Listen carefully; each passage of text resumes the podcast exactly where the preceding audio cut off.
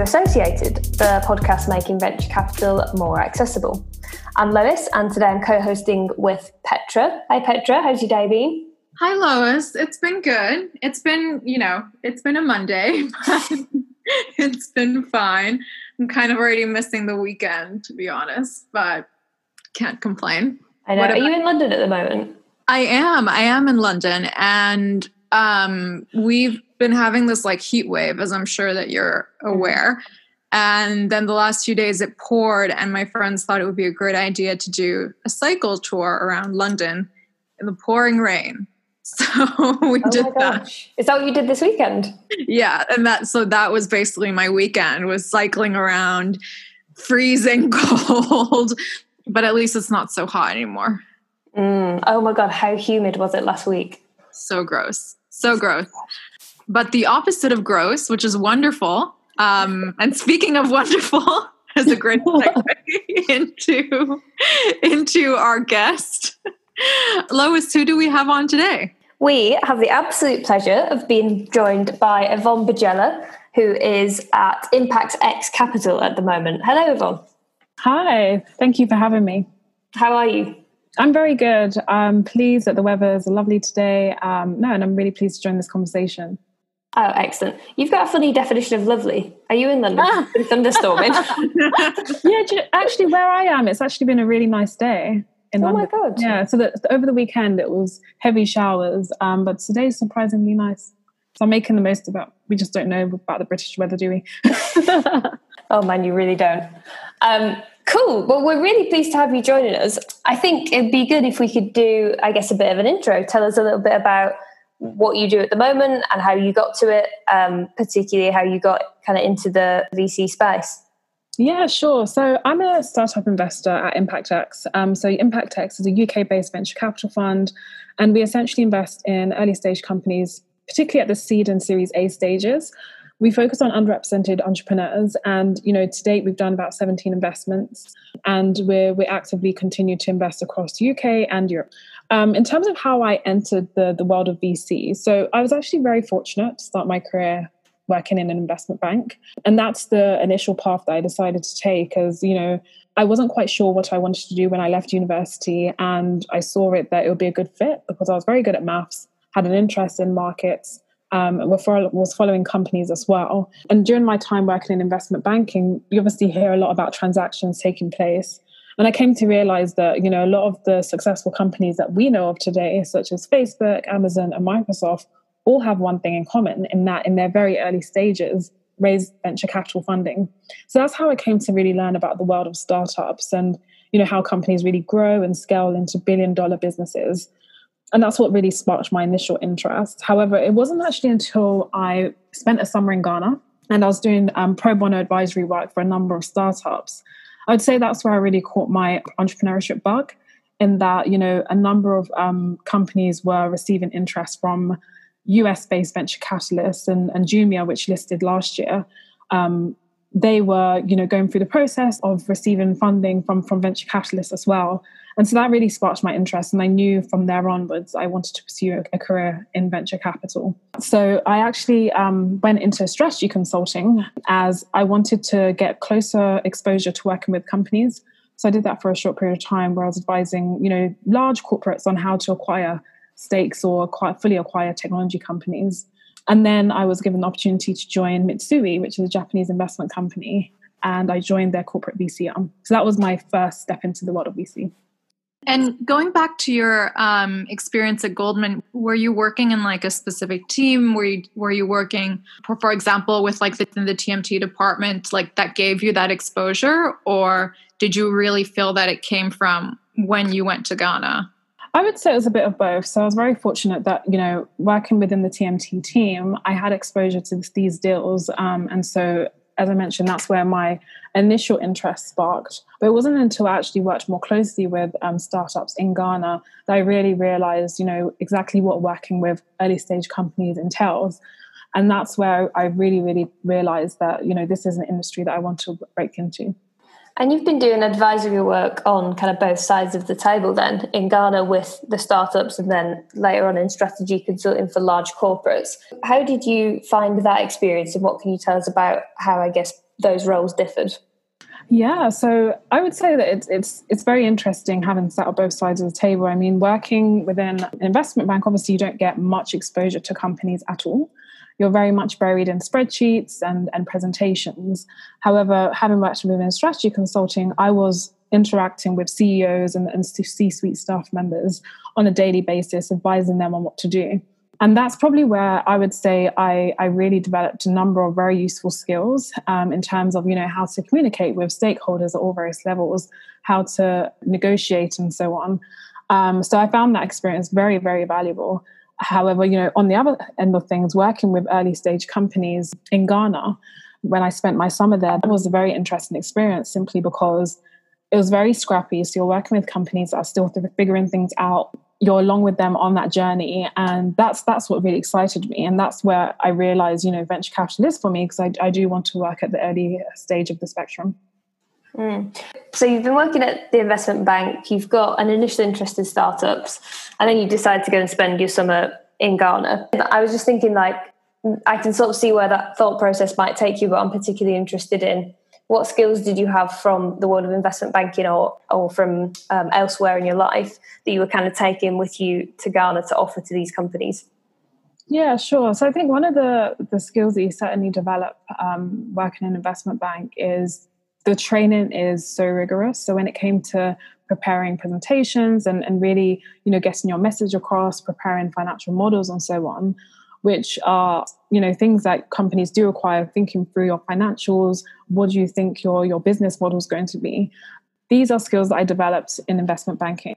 And so I think from that perspective, having that experience of working with companies, thinking through business plans and presenting it was something that I wanted to transfer to early stage companies in Ghana and also help them think on a, on a global, or even if not global, then a Pan African basis. Um, and that's what I took to, to Ghana. Had you spent a lot of time in Ghana before you went and worked there for the summer? Yeah, so my family actually live in Ghana. So I was very fortunate that before I even got to Ghana, I had, um, you know, companies lined up to potentially have meetings with, which was very helpful. And during my childhood, we actually went to Ghana at least once a year, so I was very familiar with the the country um, and Accra, the city in particular. And so navigating my way through that market was was relatively straightforward. Okay, great. And you know, you you obviously then you know came back to the UK, and I, I guess what I'm yeah, what I'm curious about is one sort of why did you come back, or why did you decide okay, I'm I'm not going to spend more you know than the summer here. What was it about like the ecosystem here that really drew you? Because you know, arguably the ecosystem in, in, in Ghana and many other African countries within the tech space is super interesting, super exciting as well um, especially in like fintech and energy. So, what drew you back to London? Yeah, no, I totally agree. For me, going to Ghana was, you know, something that I was always going to do. I just thought instead of just spending my summer there, you know, going on beaches and spending time with family, why not use it to get more exposure to what I've, I've found this initial interest in working with earlier stage companies? Um, and so the opportunity was there and I, I took it up.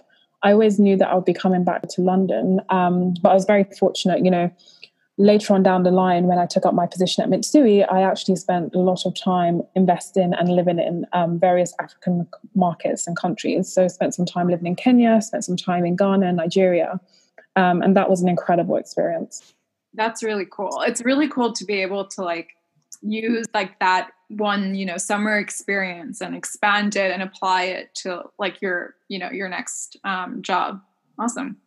Yeah and it was a great experience.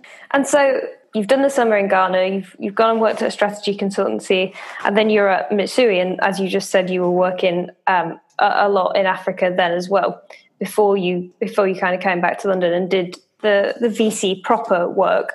Can you tell us a little bit more about what you think it's like entering VC um, in a corporate VC setting?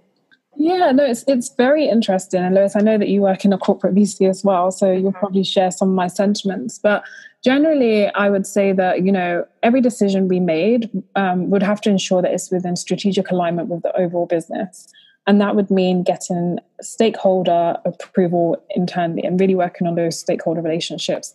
If there was a deal that I wanted to do, I would have to make sure that I've got the buy in internally. And that could take a lot of time as well. And so oftentimes deals would take six months to complete, which is quite a long time in the world of VC. Deals move very quickly. I would say another difference is, you know, the great level of um, strategic alignment in the sense where when it came to business development opportunities, I think that's where the companies really did benefit because we would make an investment in the company and then we would have other investee companies or even within Mitsui teams that could use the product or service, uh, which really helped from business development perspective. Um, and one of the things that I really, really loved about working at Mitsui was was the whole, you know, being an Asian company. A lot of companies tend to think of the US as their next market. However, given that we were an Asian organization, we had a lot of strong ties to the Asian market, uh, strong networks, and so on. So, a lot of what we did was help companies actually launch within the Asian market. And that's something that a lot of, I guess, VCs here in the UK don't have exposure to. Yeah, I think that's probably true. And throughout your career journey, you've you have kind of gone to countries and you've travelled around a lot in places that are slightly less typical for the VC space. Um, so I'm, I guess I'm thinking like San Francisco, New York, Berlin, places like that seem to be pretty common. But you've definitely um, broken the mold of that. Yeah, I mean, having having worked in in Tokyo, for example, the way in, in which you do VC there is is quite different. I would say that it's more of a conservative market you know, Tel Aviv is incredible in that, you know, companies that start there really do think global. They, you know, Israel is a, is a relatively small country. And so a lot of the companies from day one are thinking about how they can grow and scale beyond their borders. Um, so that's been really interesting, you know, seeing the way in which different markets operate. And and one more question when you were at Mitsui, because we're looking at this at Mantray as well and kind of building our relationships with um, corporate venture capital. Um, so I have a, a, a, specific and more sort of selfish interest in this. Mm-hmm. Um, is when you know you're making your investments and you're thinking through about companies that you want to pursue do you think of the, the startups in the context of the mitsui corporation or like how can this company specifically benefit mitsui or, or the other assets under the umbrella or, or not yeah, so I would say about 90% of the investments we made were strategic. So it would be about, you know, how can this company add value to our existing portfolio companies or how could it add value to the overall company as a whole? Um, however, there was an allocation to companies where we just made financial investments and TransferWise was one of them where mm. there wasn't really a strategic rationale. We thought that, you know, we could come in and help the company scale into the mm. Asian market, but beyond that, there wasn't any strategic reason. Mm. And and in terms of being outside of corporate VC and having been in corporate VC, what do you think are some of like the big differences between those two worlds, if there are any, um, in your view? Yeah, I would say it's the decision making process. I guess, you know, working in a more traditional VC at the moment, whenever I make an investment decision, it's, it's really about the, the opportunity set that the company provides and the potential financial return. However, within the world of corporate VC, um, you know, as I've mentioned, it is a strategic decision as well as it is a financial decision. But I would say that it's actually more of a strategic decision. Um, so that would be one of the key differences. And at Mitsui, we were obviously quite hands-on. Not all corporate VCs do operate like that, but we would often, you know, go and spend time with our portfolio companies. There were times where I would go and work with a portfolio company for six weeks or even, you know, three months at a time. And that's a key difference where we had the resources internally to actually, you know, be really hands on with the companies that we had invested in. Um, I was just going to say, I feel like it would be a good time to go to our question time question because um, we've spent so long talking about your previous experience and that thing that you just said about when you were at Mitsui, going working with portfolio companies for kind of six weeks at a time. I, I think feeds into a question that we've had from one of our listeners that we're going to ask you about. So, uh, thank you for the questions that everyone sent in. Um, question that I think is really appropriate for you, and I think you'll have a great answer to is that you often hear from people in VC that in order to enter the industry and make it to partner level, you need some kind of outside experience, whether that's in a startup, a strategy consultancy, or a bank, for example. Could you provide some insight into the drivers behind that observation? Yeah, I mean, I would say that in terms of the best venture capitalists I work with, they have some insight into what it's like working directly in a startup. Um, and that definitely helps. I think it helps you emphasize to the companies. It gives you, you know, some exposure in terms of the type of work that they do. And so where, where I was at Mitsui, I was very fortunate to actually spend some time working at some of our portfolio companies. And that just gave me exposure to some of the challenges they face and i developed expertise in, in particular areas such as you know sales and so on and that's that's been really helpful. So i think it's just more on the operational side because as vcs yes we do provide money but you'd want to provide more than money. So if you can you know provide value beyond money whether it be help with sales pipeline whether it be on the product side of things or you know whether you're bringing your network i think that that just helps. But I don't think it's an absolute must. So I, I do know people that have worked within VC without having the, the prior experience in investment banking or so on. There's no real set prerequisite in terms of what you should be doing or ex- the experience you have. I mean, I know people that have broken into the industry being doctors or, uh, you know, coming from marketing backgrounds. Yeah, I think that's a good point. Um, there's definitely no hard and fast rule, is there? But I think, you know, we do see a lot about uh, the VC career path not necessarily being particularly linear. And mm-hmm. I, I, do think that a lot of uh, the skills that people value in VC can be honed in kind of other spaces. And I think that's what's so cool about your journey is that um, although there are elements of the story that are kind of maybe a bit more traditional, like investment bank, strategic consulting, um, that kind of thing, the way that you've done it, I think, is actually pretty unique. And I think um, I love the idea of being able to work with portfolio companies for you know weeks at a time. I think that really immerses you in their uh, their journey in a way that you, you probably don't get access to when you're at a fund that's a bit smaller, probably, and you maybe don't have the resources to do that. Yeah, no, totally agree. Yvonne, should we move to Impact X? Because um, I'd love to talk a little bit more about that, or yeah, uh, sure. actually let you talk more, more about it and explain one what um, what the fund is and what you're doing and what you're specializing and focusing on. Yeah, sure, yeah. sure, great. So I guess you know, starting back from the macro perspective, why does Impact X exist? So if you look at the last three decades, you know, the world of VC has accelerated really well. Over the last decade alone, over 1.5 trillion has been invested in venture capital deals. And most of that has come in in the most recent years. But if you look at the data, the majority of those that have received venture capital funding are white males, and the venture capital industry has made little progress in tracking the diversity problem. So, you know, earlier this year, Atomico released a report that highlighted Black founders, for example, only, only received 0.5% of venture capital funding in 2019. So there's some clear systemic issues within the current venture capital ecosystem as it exists today.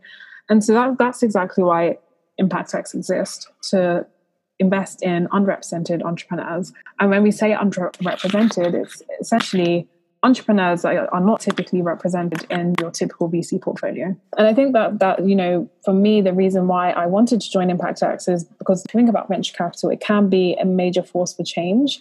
You know, some of the largest companies that we know of today, such as Google, Facebook, and Amazon, were funded by venture capitalists. And if we really want to create a world where products and services fully cater to everyone, we need to ensure that you know the industry and those that are getting funded are fully representative of society.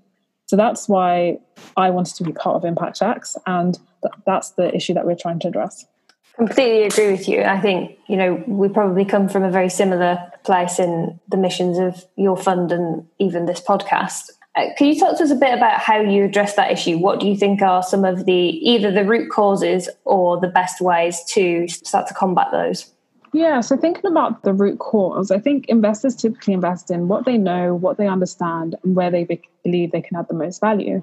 And I guess when investors can't relate to your product or you as an individual, it gets tougher to successfully pitch to them. And from that perspective, I think one of the issues that we have in the VC industry is that, you know, the, the those in decision making positions are not fully representative of society.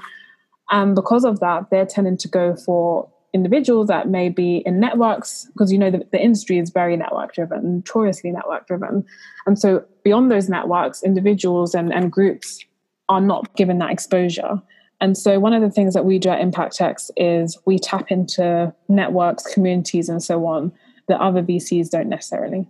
Um, Yvonne, what are you currently excited about? Um, sectors, companies, even geographies that you have a current special interest in? Yeah, sure. So I guess, you know, given that we're in the midst of a pandemic and a recession, we saw in the aftermath of the 2007 2008 financial crisis that many new business models emerged and you know various companies were created and laid their foundations during the midst of that such as airbnb uber and so on and so i'm very much interested in seeing what comes out of this this pandemic that we're currently in because there there is already going to be a shift in terms of remote working and so on. So I'm very much looking forward to seeing that.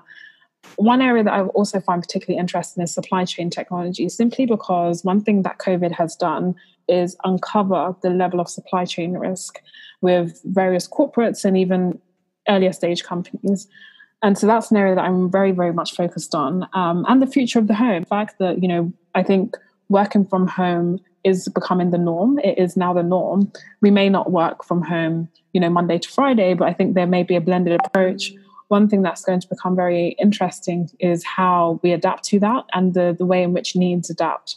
I personally believe that, you know, what we're going to see is home behaviors change. I think we started to see that already.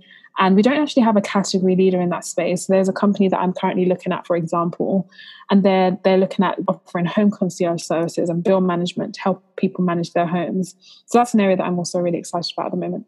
And I actually had a, a question on um, a, a, other positions that you have, Yvonne, which is acting as a non-executive director to a few portfolio companies. Um, are issues like diversity and you know underrepresentation within the companies that you oversee is that something that gets brought up at board level and something that you as an ned can kind of highlight? Yeah most certainly. I think that as a non-executive director it's your responsibility to bring those sort of issues to the forefront. And given the fund's thesis and our mission that's that's one of the key things that we do discuss you know is your company fully representative and if not how we can we get it to that stage so that's something that i'm constantly discussing um, on the boards that i represent for those who might not be as well versed in that particular role what is your view of the NED's like responsibility to the investors or the, the portfolio company? Yeah, sure. So for me, a non-executive director is essentially there to hold the CEO and members of management to account. So you know, there's a difference between an advisory board and a non-executive director. An advisory board is there very much as a sounding board for the, the CEO and the management team, whereas a non-executive director represents the shareholders. And so we're basically ensuring that the shareholders' interests are managed. Got it. Yep, absolutely makes sense. And how long have you been holding those kinds of um, positions, Yvonne? So during my time at Mitsui, I held a number of board observer positions whereby, though I didn't have the title as a board member, I was still attending board meetings, offering advice, and providing objective criticism um, to the company's decisions. Uh, however, more recently, I, I, have you know had more exposure as board director both on charities and, and, early stage companies, and I've been very fortunate to actually sit on the board of a FTSE 250 company as well. Um, yeah, that's that's kind of what I was getting at because it feels like you've kind of got your fingers in a few different pies at the moment, but not just now, sort of throughout your career. And I wondered if you might talk to us a bit about whether there is a plan behind that or, you know, whether you're just super high energy. you know, what what is behind that? Why do you do so much? Yeah, in terms of non-exec positions, for me, I think that they're really important. I think generally, um, something I'm really passionate about is women taking up space of leadership. And I do think that more generally, boards need better representation because essentially that's where a lot of decisions are made. And if you think about companies and their leadership, the culture and the way in which things are done very much flows from the top and that board level. Um, so that's why I, I, have taken an interest in, in board positions. Mm. And do you tend to find those roles through your professional networks that you have through through work, or um, are some of the more kind of personal connections? Um, I'd say personal connections. I, f- I feel as if um, NED positions are very much uh, through your network. Um, and so very fortunate that, to have been afforded some of these opportunities through my existing network. I think that's so inspiring what you say about um, kind of women taking up space in leadership positions. And uh, I think often maybe NED positions can seem intimidating, even at smaller companies. Um, so I think it's really good to be able to showcase people who have gone out there and grasped those roles. Yeah, and, and my hope is that more women take up position in, in boards.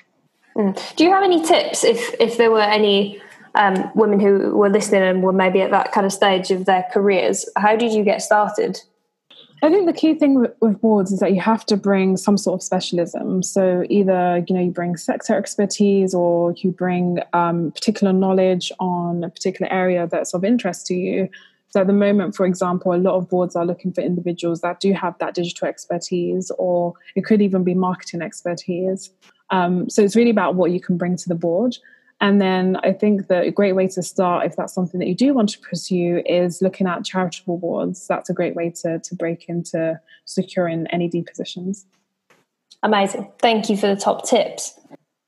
I agree with you. And I, equally, I think the idea of like taking up more space as a woman is like such an interesting concept, like in general, but I think also just so important in our careers because I think, I mean, we're, we're sort of conditioned really to take up like as little space as possible and like that's kind of what we maybe have inherited from you know previous generations um, so i really like that idea of like you know of, of, of having like more more real estate around a table whether that's uh, through an ned position or otherwise but actually i, I remembered what um, one of my professors said when i was doing my master's is that he really encouraged us to um, to look for charitable board seats.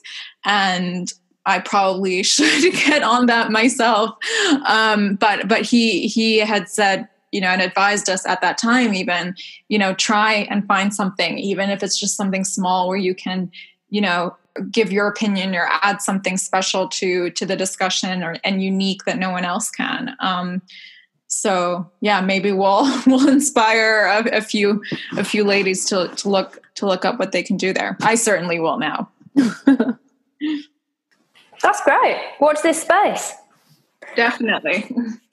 Yeah, cool. So I just want to kind of bring bring it back around again and talk about um, and your specific role at Fund. Um, so, kind of, what are your day to day responsibilities? What do you lead on? You know, what do you love doing? And how how do you work within the team?